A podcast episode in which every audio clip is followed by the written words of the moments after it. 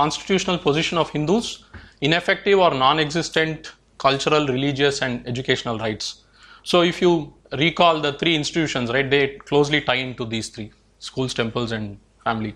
But in terms of the interpretation and application by the courts and also by the numerous laws that have been made by various state and central governments, it's all you know translated into only laws and acts and judgments against at least the majority of them are against the Hindu religion. Control of these three institutions, if Hinduism as a dharmic society should uh, you know needs to survive and grow.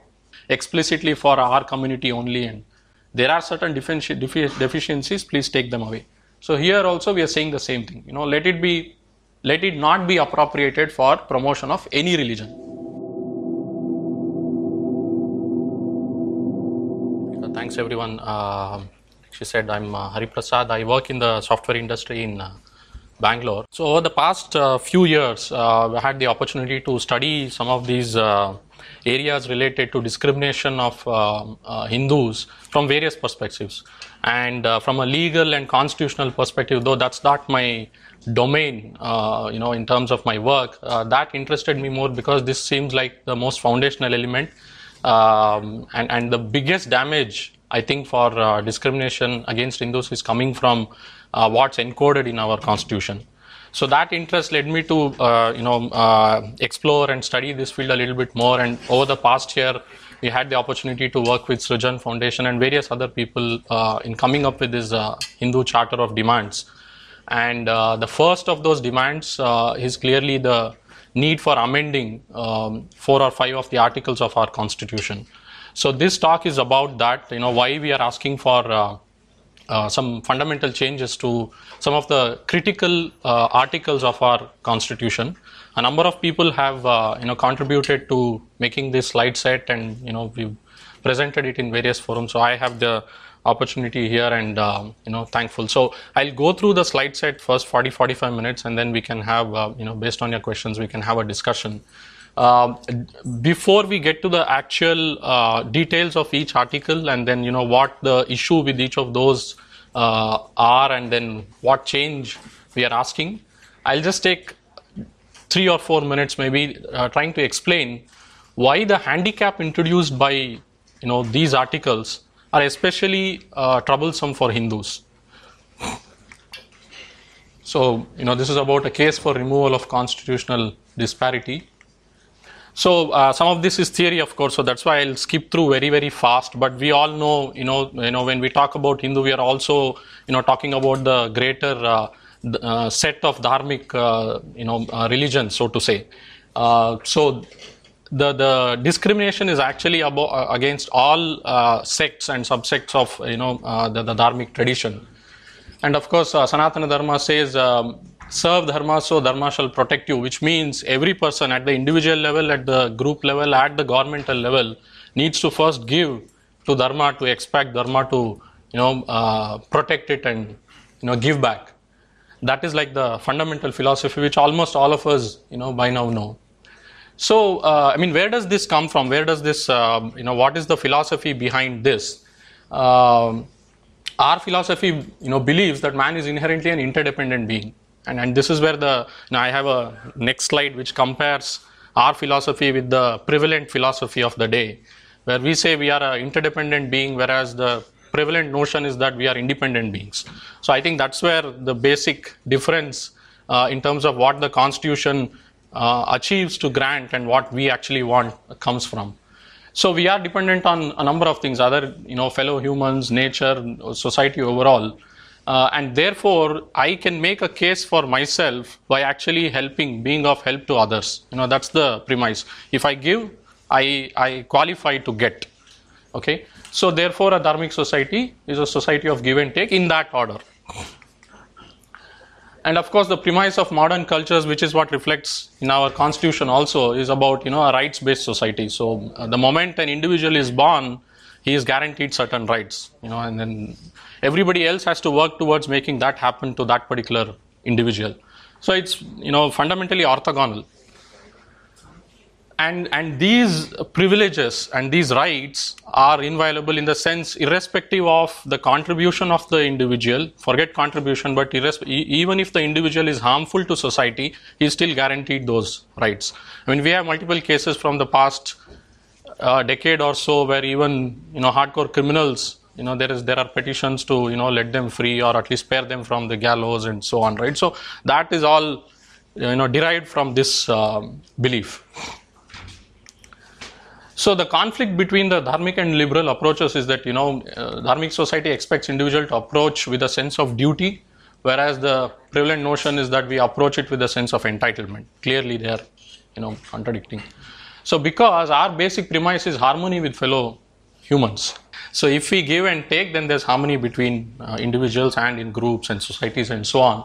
Whereas the the uh, first result of a rights-based society is that it instigates conflict with others because obviously everybody can't get the same right i mean there's a limited there's a pie and then there's a limited share that everybody can get but you're guaranteed the whole so one man's rights are another man's obligations. We've seen numerous laws in this country where you know the burden is transferred from one section of society to the other. There are numerous excuses and you know in some cases justifications but but it is true that it's a transfer of burden. So that and, and that is not what a dharmic society is. So it, it actually insists upon a sense of sacrifice and enjoyment and therefore the, the basic point i wanted to make about all the i mean these three four slides is that such a mindset when we say we want to you know cultivate a dharmic society we want to be a dharmic uh, nation and so on and so forth whatever we are saying whatever lakshanas as we call it whatever attributes that an individual or a group should uh, develop it cannot be imposed. You know it has to be it has to come from within. That is like the fundamental problem with why rights based approach will not work for us so it's difficult to impose and therefore at least three institutions become critical for us you know now uh, many will argue and i'm sure some of you also may share that uh, outlook that when I uh, talk about these three institutions in the next slide, uh, that it is important for all religions. You know, I'm talking about schools and temples and you know uh, family, but it is especially important for a dharmic religion. That's the point I'm trying to make. And perhaps if you have some kind of a hierarchy of what is important, this is number one for us. Because like i said you cannot impose. You cannot give a checklist or a you know a cheat sheet and say just follow all of these you know five times a day you do this and once in your lifetime you go there. I mean we, we do have all of that but that's secondary. You pick up for example the smritis of uh, any rishi. I mean we have a ton of them. All of them talk about the the lakshanas of dharma. You know what how can i identify uh, you know whether an individual is dharmic or not? The surprising thing is almost none of them talk about uh, devotion or uh, worship of god. I mean this may come as surprising to you but you know you i don't want to, uh, to highlight about what manu says on this. That's like a, a difficult smriti to talk about. But you take any other smriti bhakti or worship archana etc they do not figure in the list of the main uh, lakshanas or attributes of dharma. I mean, we have asteya, we have satya, we have kshama, we have dhairya, and so on. I mean, each person differs. But those are fundamental qualities that an individual has to, you know, uh, develop and express. The others, which are important, they are secondary. So they are in terms of, uh, you know, uh, they we need to do them in order to help develop these primary attributes.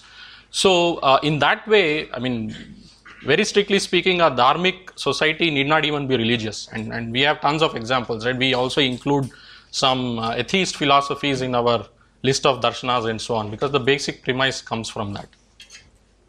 So, because of this, uh, because the focus is not on the uh, you know the rituals part or the you know following of rules part, these things need to be cultivated and practiced.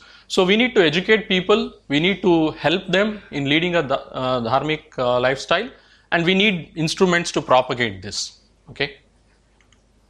So therefore, those three requirements translate into control of these three institutions. You know, schools, temples, and family. We need control of these three institutions if Hinduism as a dharmic society should, uh, you know, needs to survive and grow. And leading from that what is the current reason, in my opinion, for what we call as the dhimmitude? Uh, this is a term I think uh, we use uh, very frequently in all our presentations, and you will see that uh, subsequently as well here. Uh, so, wh- what is the reason, primary reason for uh, this lack of, I mean, this dhimmitude or um, you know this lack of pride and confidence? Is because we don't have control over these three institutions. So again, here, you know, there there may be a question that crops up, you know, because uh, there are thousands and thousands of Hindus running schools, and we have hundreds of thousands of temples. So what do we really mean by control of these institutions? So the remainder of the slide set is actually about that. While we do run these institutions in one way or the other, we don't really control them in the sense of you know what we can do, what we can teach, and you know uh, whom we teach, and so on and so forth. So basically, dhimmitude is you know loss of knowledge, lack of pride, and thereby lack of confidence. So this is a three typical symptoms you'll see with the, any dhimmi in Hindu, uh, you know nowadays.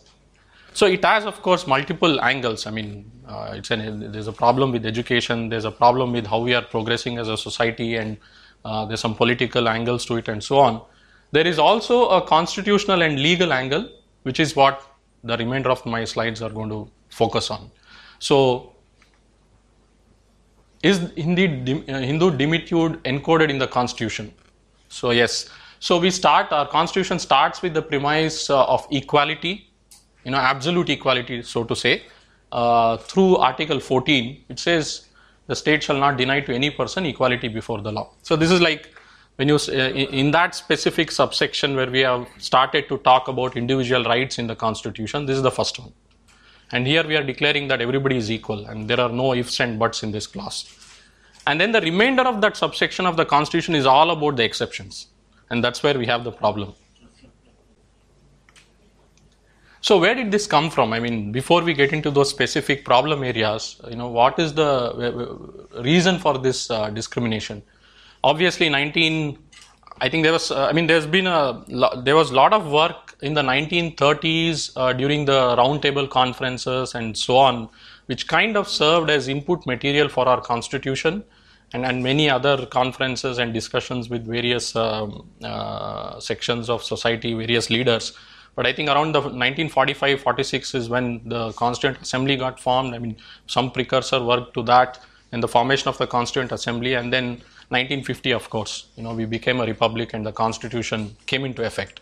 So those five, four, five years were, you know, the years when the actual, the, the crux of the work happened for writing our constitution. And coincidentally, uh, uh, of course, the partition also took place at that time. And uh, so that was a big factor.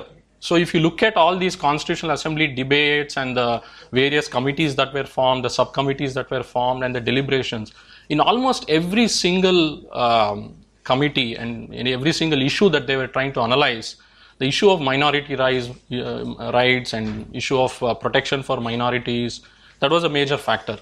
In some sense, rightly so, because obviously there was concern, and especially in the 40s, I mean, after the independence, the immediate aftermath, and given the violence and the number of people who died and so on, this became a big concern.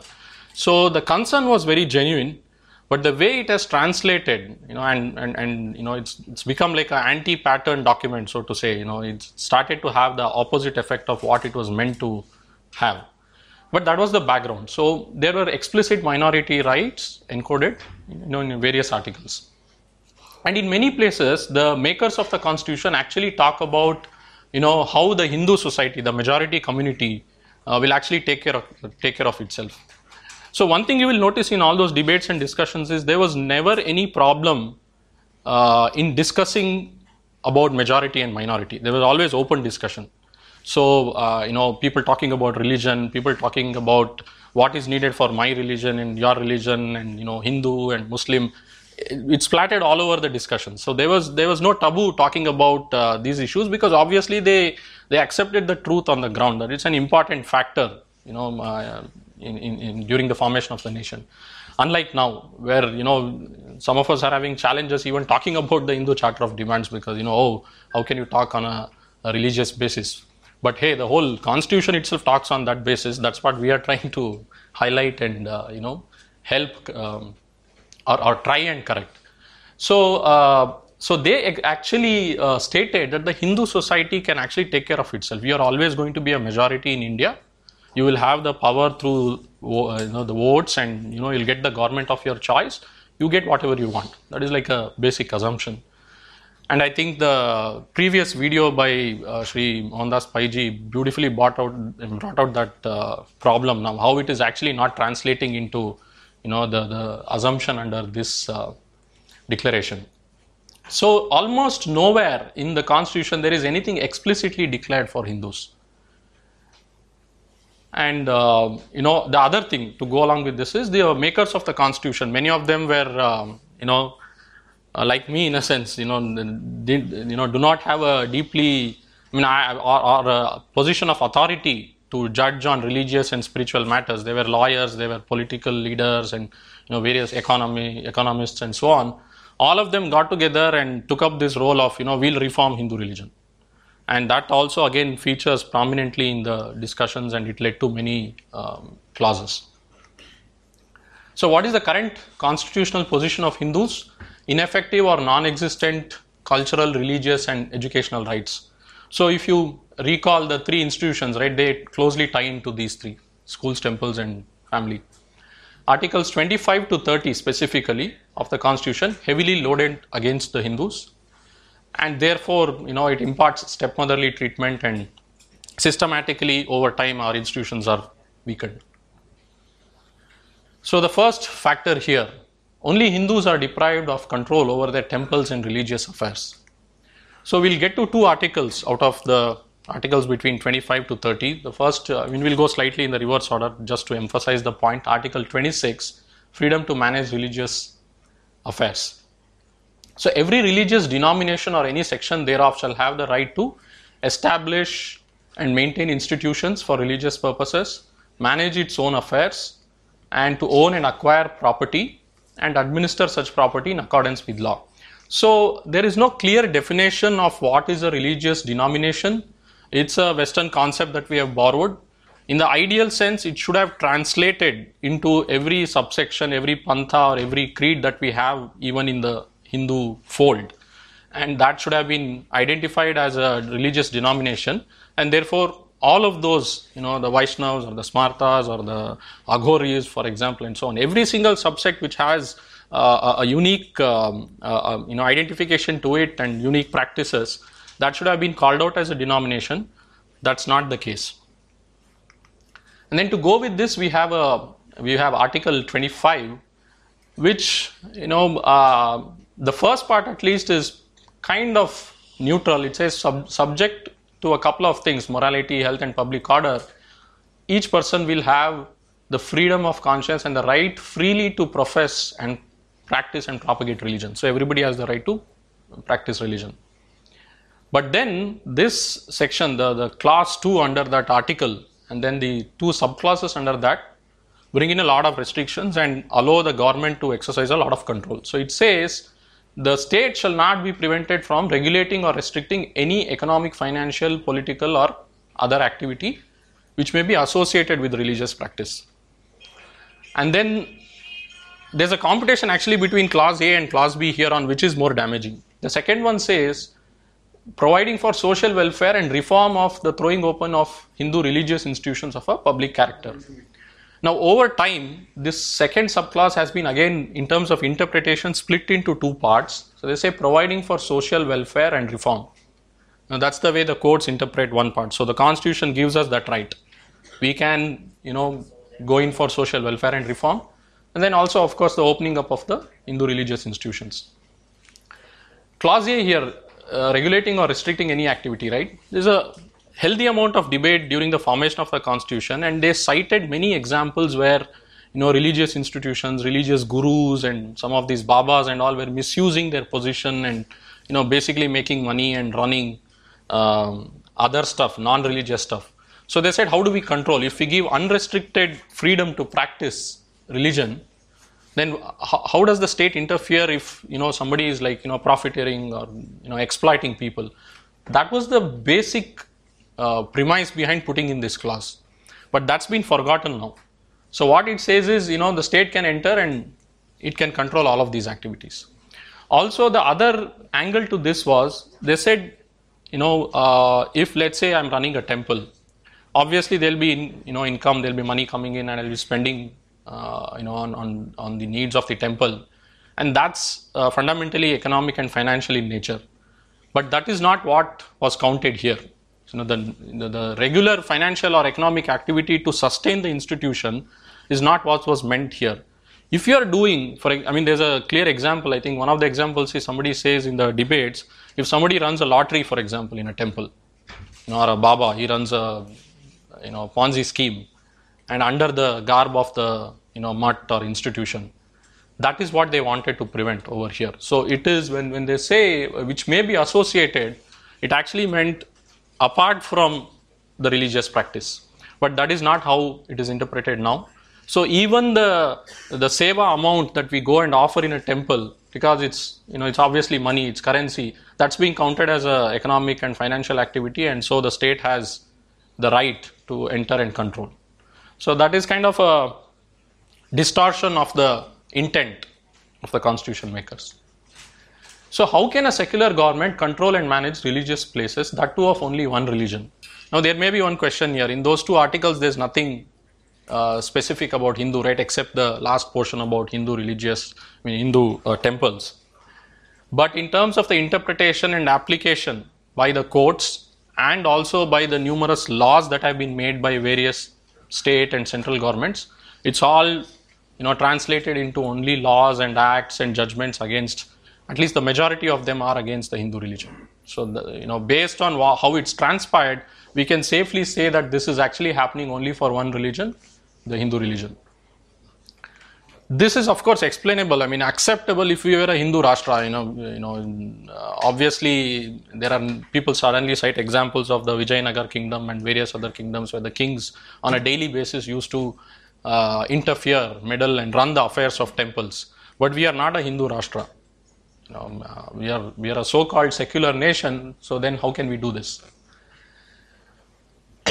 so the other angle to look at this is, I mean, this is like a weak angle, but we wanted to call it out. If you want to meddle in the affairs of religious institutions, then you know you, you, I mean, it's okay if it's it's a little bit better if you meddled equally with the institutions of all religions, but that again is not happening. So it cannot pick and choose over only Hindu temples. So what has this resulted into? Loss of pride. You know, is it that we cannot manage our temples? This is again those who believe that Hindus cannot manage temples. This is question number one that we hear saying who will, you know, uh, manage it. We have a slide or two on that, and we'll discuss a bit about that. But we manage so many other institutions. I mean, and we've been doing this for like thousands of years. Like suddenly to declare that you know post-independence, suddenly we are incapable of managing temples uh, will you know because uh, people are corrupt and mismanagement and so on. But that should have been the case with every kind of institution that uh, hindu runs today. So you see the result of state control of uh, you know hindu religious affairs. I mean there's so many examples.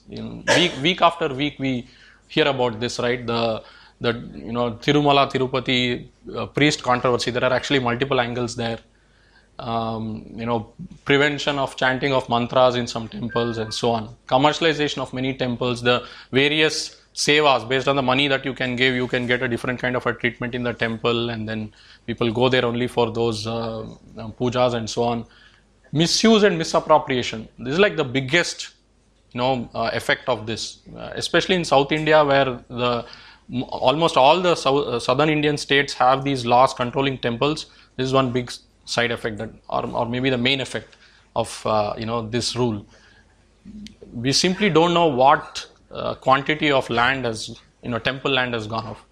So it's it's strange to i mean it's a real contrast right? For thousands and thousands of years you pick up any uh, you know history material related to bharata you will see that kings actually donated lands granted lands to temples and now we have the opposite since the last 70 years where these lands are being taken away and nobody knows where they are going. And various other issues as well, you know. They're actually not managing it well. That's the summary. You know, it was governments were meant to take over temples so that they can rid the temple of the problem of management and they aggravated the problem. And the last one is also especially serious appointment of non Hindus in temple boards as temple employees. And this is happening in you know few of the biggest temples, you know, most uh, precious and most holy temples for us. Tirupati, for example, there's a big controversy going on. So dharma dies with those temples. You know, they are the life and soul of our dharma. So today it has become like a, I would say, in, in many of these temples, right, run by uh, government, it's as if you are running a museum or a library. I mean, there's a certain stated, uh, you know, function on paper, and that's what happens. So they would have appointed some people. I mean, so it needs to be clean. There needs to be one um, uh, archaka, and then there'll be certain timings, and you'll do some pujas. All of that is fine, but that's almost elementary in any temple. Our temples served numerous other purposes, all of which are being discounted now. So uh, it has deprived us of the institutional capacity for self-correction, self-defense, and organic growth of religious leadership. So because it's like notionally running so many of these temples, there's no real organic growth from within, and and the uh, religious and spiritual output from these temples are not up to the mark. Therefore, we must gain control our, over our temples uh, again. So, as a result of all of this material, what we are asking for, demanding uh, as part of our Hindu charter, the first of the you know sub demands under point one is that we amend Article 26 to restore the temples to Hindus. You would recall that there is a phrase in the current article which says for any other uh, non-religious activity state can interfere. What we are asking for is notwithstanding anything contained in any of those articles, the state shall not control, administer or manage any institution established for religious purposes you know, explicitly take back this right that the state has given. There are numerous other laws, tax laws, you know, criminal laws, and so on, which are actually sufficient, which are enough to take care of problems with corruption and mismanagement. And we don't have similar laws for, uh, you know, commercial entities, commercial organizations, right? So the same thing can apply. And then a couple of subpoints just to make sure the the uh, withdrawal of the state's right is complete. You said all laws in force in the territory of India will be void at this point. So, for example, we have many state governments which have these uh, HRC acts, Hindu Religious and Charitable Endowment Acts, through which they take over temples. So then there will be a, like a small legal loophole saying will the existing laws continue to work and so on. So that's why we make it, we make it explicit, saying none of those will be you know valid anymore. And in future also the state shall not make any law to take over. So that's the sum and substance of this demand. Uh, take back your, I mean, uh, withdraw your right, uh, void all existing laws, and you know you shall not have the right to make any laws in future. So what happens? How to fill the void if the state withdraws? So this is like a favorite question of those who don't like this proposal. You know, who takes care? Actually, there are various angles. Um, in many of the South Indian states, right, when the state actually takes over it is actually coming in as just a uh, the, the supreme authority there. In terms of the management committee of the temple and the people who are involved in, involved in the day-to-day administration they actually remain the same. But every single action that they take is subject to the control and approval and permission of the uh, government. And therefore in 90% uh, of the cases this question is actually you know void or moot because there are people who have been traditionally managing and whether it's the village or the town people have an arrangement there to manage the temples. Only in some big temples the state has really completely taken over. And you know many of them are government employees and so on. So there this question is valid. And what we are saying is the the central government has the power to interfere in this matter because administration of religious places is on the concurrent list, which means both the state government and the central government can make laws related to this. So the center could enact a law taking best practices from some existing acts that are there and it can give a framework for management. So for example, if you see the related to education, right, we have the RTE, Right to Education Act. It's similar in nature. It's a concurrent subject and the RTE Act passed by the central government gives a framework. And then each state government has made its own rules and regulations, you know, derived from it and uh, based on local needs. So the same thing actually uh, can work for uh, temples if needed. So I think I've covered this in my previous things. So there's a number of benefits, and uh, basically it will restore our pride and confidence, and we can use temples for many other purposes, dharmic purposes. So the second topic, you know, uh, the state has become the biggest proselytizer by encouraging conversion of Hindus by misuse of public funds, etc. This may sound a little uh, alarming or shocking to say, but that's kind of the reality of uh, you know what's transpiring. So we have Article 27 in the Constitution, which says this: No person shall be compelled to pay any taxes, the proceeds of which are specifically appropriated in payment related to any uh, religious activity, the promotion or maintenance of any religious activity. So this actually bars the state because it is you know self-declared secular nation. Actually, you know if uh, the, if it is interpreted in the spirit of what this was meant to be, the state cannot spend its money, the money collected from the public, on any particular religion or religious denomination. But then again, they've gotten clever here. So you, you see this word here which says specifically appropriated in payment. So the interpretation of this is if I'm actually you know collecting a new tax, let's say I impose tax A from today and say this is going to be spent on masjids and churches, but then I collect it from all uh, citizens of India. So the interpretation is in that case that particular tax collected is specifically appropriated for a religion or so, and therefore you know they'll happily say that's not allowed. But as long as this is coming from some pool where we are all paying taxes and it just goes into one consolidated fund and nobody knows how it's being split, they're saying it is not specific appropriation. Therefore, this is not applicable. So that's like a creative interpretation of this clause to do, you know, whatever appeasement that has to be done. So the consequences of ambiguity is, you know, false narrative of minoritism is created.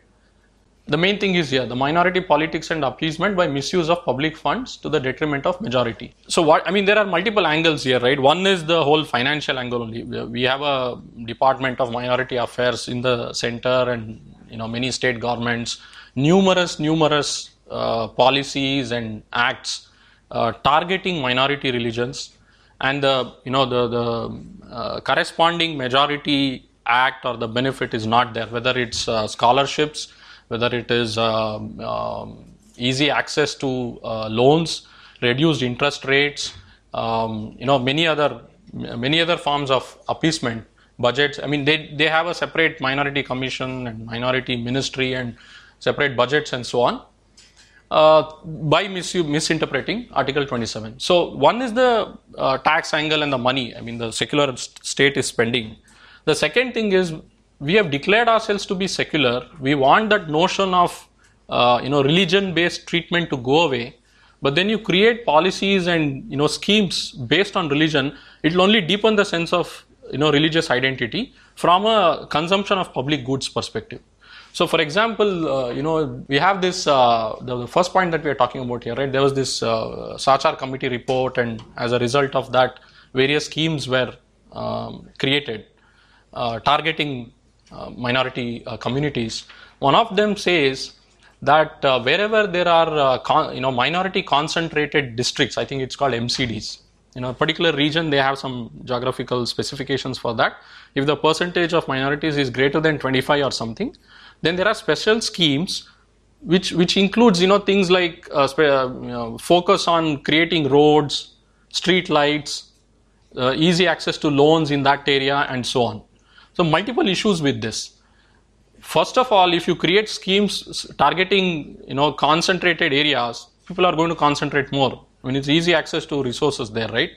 And secondly, it deepens. I mean, um, the money, something like a road or a street light or, or, or a bank loan is a public good.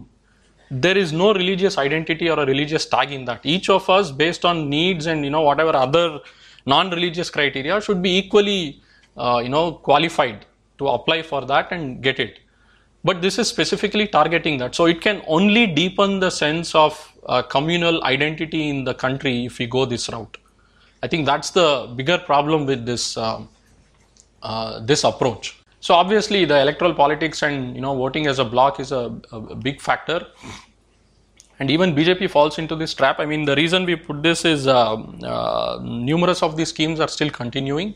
Some new ones have been added. Uh, so, so uh, there is a sense of uh, um, discord there, and there is a sense of uh, you know what is being stated and what is being done. There is some you know, disconnect there.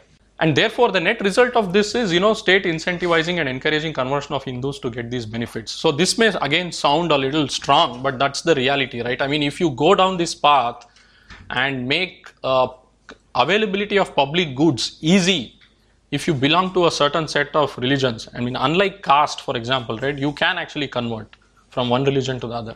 So in some sense this is actually encouraging that.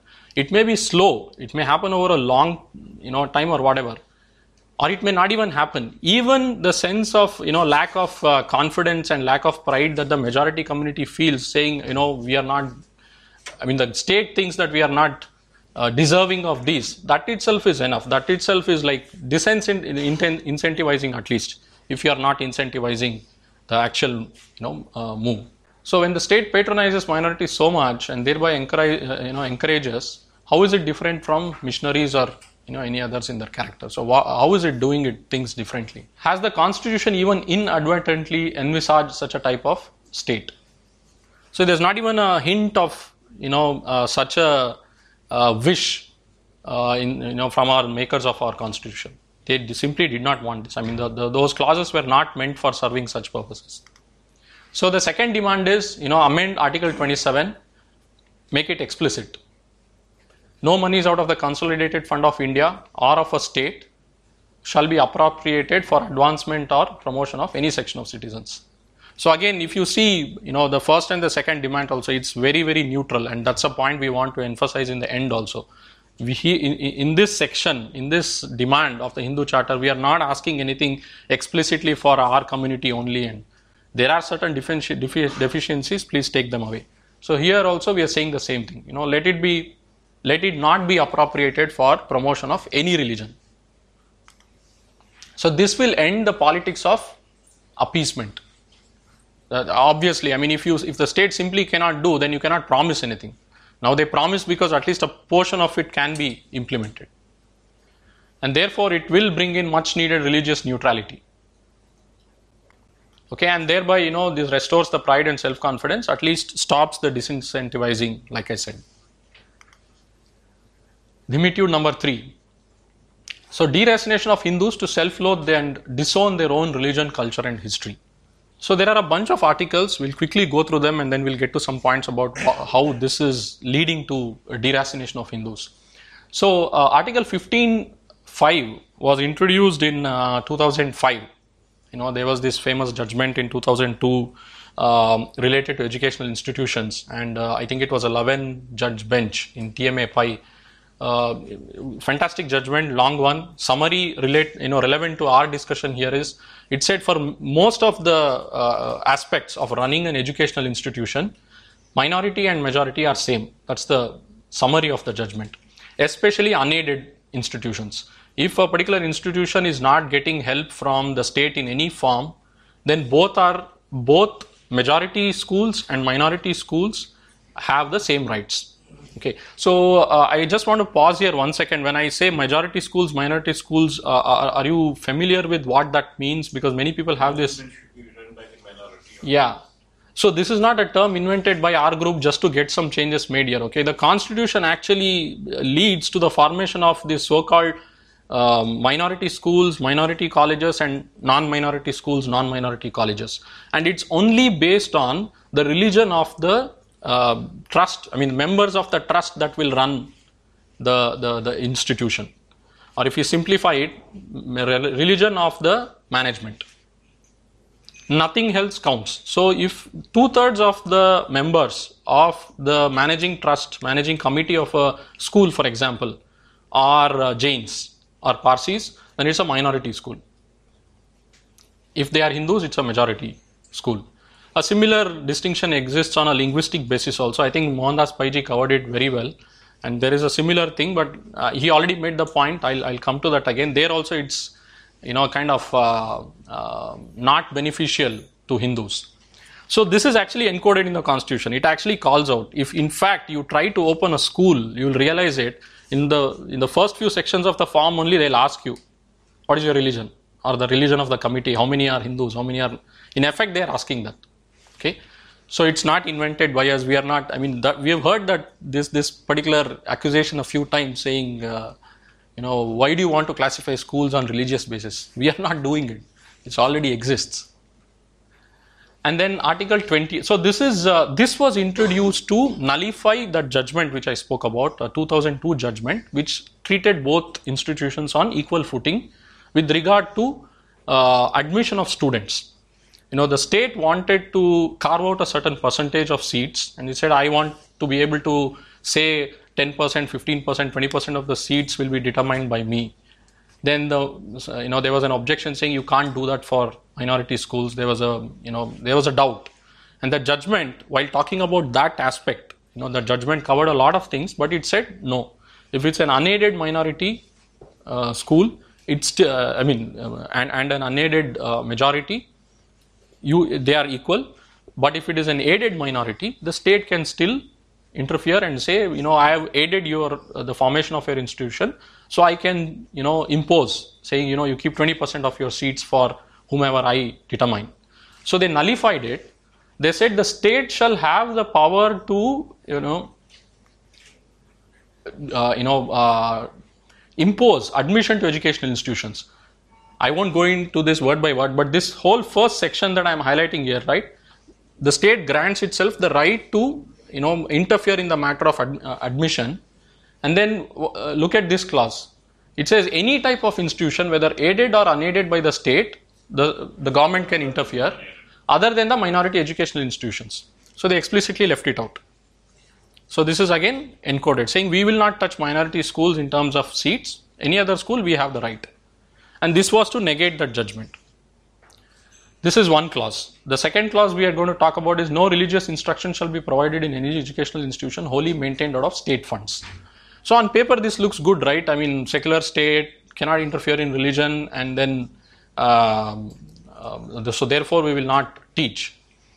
But today, 80, even today, I think 70 odd percent overall nationwide, 70 percent of the schools are government schools, and maybe 80 85 i don't know maybe even 90 plus percent of our kids go to i mean go have secular education because they want a job they want skills. So we're literally saying a majority of our students go and spend the peak of their youth in institutions which shall not teach religion. And then we complain saying you know why are they why why are, why don't they have any trace of dharmic attitude in them? I mean we are setting them up for that I mean, they have no clue. I mean, there is, there, there is always this argument that we can teach it at home and all of that is fine. But the peak of their youth and the peak duration during that, the active time from let's say three or four years kid till about 18, he spends in schools and colleges. And you know, the exposure there is totally opposite. So we don't stand a chance unless we correct this, irrespective of what theories we come up with. There are some, I mean, there are some homeschooling theories and there are some theories saying culture and religion shall be taught by the parents. All of that is good. But if this deracination does not happen, only then that will be effective.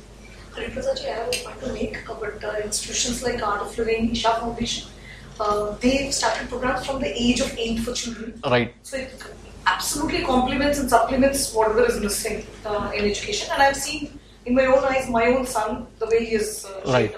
I think uh, the point there is for no the important point there for this discussion right is if we dig into how many of these institutions which are doing fantastic job how are they managing to do it? It's an exemption through the linguistic route i'm pretty sure. You know a franchisee model or some other model they'll create because there is a loophole and you know you put so i'm from karnataka I'll fund the money. I'll create a committee. Two thirds of the members are my friends who are Tamil or Telugu or some you know some other language, and I grain, you know, and then I still need clout with the government, and then I declare myself as a linguistic minority. Then I am able to teach all of those. But the bigger problem there is, I mean, in our own nation, in our own state, why should we, you know, follow this route? And how many can do it? Not everybody can do it.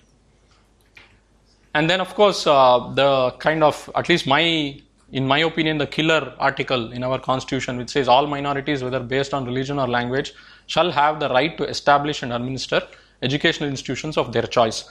Absolutely nothing wrong with the way it is written, but everything wrong with the way it is interpreted. Okay, it says minorities shall get it. Courts and our governments have said only minorities will get it. It's almost inexplicable why somebody would interpret it that way unless you have you know, some other agenda. But that's how this has been interpreted. So uh, there are various reasons that has led to deracination of Hindus, uh, banking on those three articles that I talked about. At least uh, two of them, Article 28 and 30, have been there since inception, and uh, you know, banking on, on on those systematically, we've been deracinated, helped by some of the initial, you know, people who are our education ministers. So there's some clue here. I think uh, you know, whenever we share this material, you can go and do some research on it, on why we've highlighted. Obviously there'll be a certain flavor to what gets highlighted and you know that's what we have tried here uh, tried to show here. Industrial scale distortion of our history negation and then the opposite also glorification and you know highlighting of um, the rest. And enormous patronization of pro left and pro minority academicians so therefore we are in a situation where formal education means deracination that's the that's what we, you know it's become so again, very quickly, so there was a phase in between where due to some inadvertent developments in our society, we kind of started coming back on track, so to say, and some strange triggers, right? You know, you all know, uh, or maybe not, the audience is mostly quite young. So some of us at least, you know, we, we've experienced this during the Ramayana and Mahabharata days. Streets used to be empty and coconuts getting broken in front of TV. Everybody starting to go to temples and yeah, yeah I don't know how many lakhs of copies of Ramayana Mahabharata got sold and so on, but they did serve their purpose. There was like a at least a halt to the speed with which we were eroding, and then they came back. So they realized this, and then you know from the 90s onwards, I think control was wrested back again, and uh, maybe in speaking on serial terms, some of those really crap TV serials started taking over from that, and you know made up for the loss of. Uh, you know whatever time they lost there. So in our syllabus also therefore you know it's complete abramization. There are some examples here you know uh, karnataka social science textbook and you know in terms of what they talk. Again it's fine. I think we've talked about it a little bit. Sri lanka has a wonderful policy where they openly teach about all religions uh, to all kids. They say let there be some basic groundwork done. That's fine. But if you look at this it doesn't look like you're teaching all religions here. Okay? And there are numerous examples. And this is just in you know some pages from the karnataka syllabus. And uh, on on social media you will find so many threads and so many posts related to this. Yeah this is not social this is not science this is not social studies but so th- yeah so this is religion you know, say and this is all ncert and all schools and colleges will teach this in delhi also yeah, I'm sure it's same throughout. This is like NCERT syllabus, so whoever is adopting. Even state syllabuses, many of them do this. So again, like I said, right, if you if the question is okay, the birthplace of uh, you know Jesus Christ is this fine, but if there's a birthplace of Shankaracharya along with that, then the child gets a neutral opinion on this, a young kid. But if the only question is this, then over 15 years of training, you know what will happen.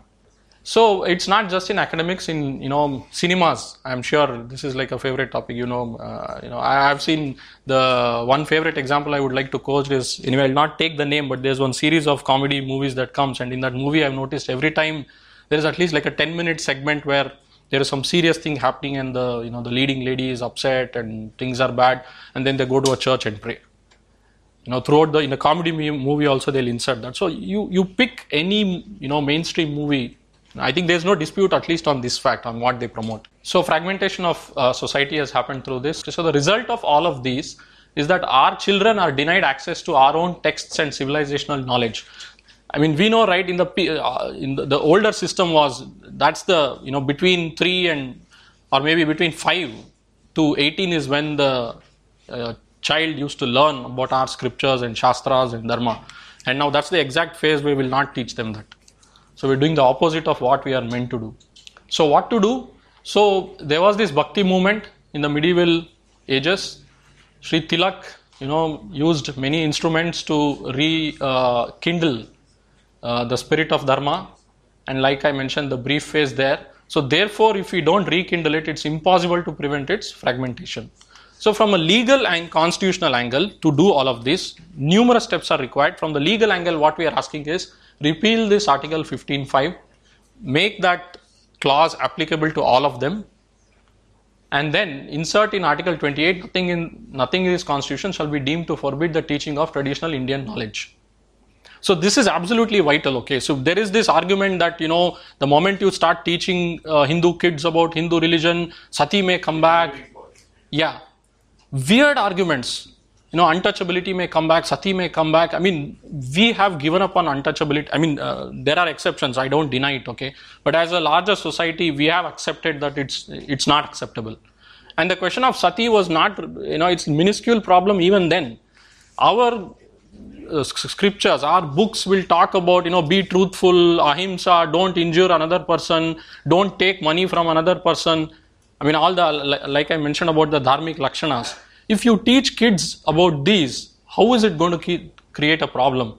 In fact, they, they may become soft. I would say that is a stronger argument if you want to argue against this, not the argument currently being done. And in Article 30, which grants numerous rights, replace the word minorities with all sections of citizens. So, very briefly, I want to touch upon this Article 30, right? So, there are three categories of powers that this article uh, grants. What can you teach? Who will you teach? And who will teach? Okay, very, very vital for any school or college, any educational institution. Today, the minority run educations have complete control and freedom to do all of those. Their syllabus, they can decide, they can choose to accept NCERT or whatever, or they can teach in addition any other subject they can decide on their principal headmaster teachers and they can decide whom to take so all three they have complete uh, freedom we do not have freedom on any of these so that's the you know it's like re- a really grave problem and just replacing one word will actually take care of it so we so we are requesting so you know there's a bit of a background uh, may 2019 elections are going to be due and we have one private member bill introduced by Dr. Satyapal Singh ji in 2016, which actually asks for the exact same thing that we have covered in this presentation. You know, amendments to five articles, but it's a private member bill. Uh, it had to be adopted by the government and then passed in both the Lok Sabha and Rajya Sabha. We simply don't have any time left anymore. Though I think technically we have one small budget session still pending. It's not going to happen. So we've kind of I mean, obviously, we will not give up hope. So, we have revised our demand now. What we are saying is in the new Lok Sabha term, under the assumption that uh, government favorable to these demands will come again, in bracket, uh, the again is in bracket. But uh, so we are saying please introduce either a government bill or if you want for whatever reasons you want to take an alternate approach go the private member approach bill approach again introduce it adopt it and please pass all of these amendments that we are requesting for. So, uh, one final notion will this be anti minority? I think I need not explain this further, right? It's clear. None of this is anti minority. We're saying give them whatever you want. We, in fact, like it. Please give us the same. That's the summary of this slide. And you know, it also furthers the mission of RSS. Uh, so I'll skip this and I'll go to this slide. This is the appeal, you know, to all of you. Please write to the Prime Minister asking for an end to this discrimination write to your local MP, MLA, whatever, you know, uh, email or note or whatever, and ask them to read about Hindu Charter demands and, you know, maybe make some public statements, give some public commitments if they agree with us, and in, try to get it included in their respective parties' manifesto. I mean, we may not be able to do all of this together, but in bits and pieces, if we keep including at that level, you know, state governments and central governments, this is possible. We have a Hindu Charter website where there is a petition that you can sign. Where you know we want to collect at least a few lakhs of signatures, and banking on that, we want to go to some of these government authorities, the Prime Minister, President, maybe, and make a petition. So please help us by signing. Please ask your friends and family to you know refer them to the website and ask them to sign. And then, you know, we would really love if you can uh, help us arrange a Hindu Charter talk in your city. So we've covered a few of the major cities. There's still a lot of work and so you know uh, partly because we are not interested partly because we are not capable we you know there are there are no dharnas or protests related to these so it will only be the sattvic way of doing things talks and conferences and so on so if you can join there and so the hinducharter.org i think srujan foundation is the best place to start off on this so from there uh, you know any of this can be done but uh, that would be another important activity we solicit your help on. I read a statement from Javadekar who said that uh, very soon there will be a draft bill for re-education policy, new, New education policy, yeah. which will be open for discussion, but implemented by the next government. Yeah, It may include all these things, hopefully. Uh, yeah, that's like, you're a very, very optimistic person, I'll say.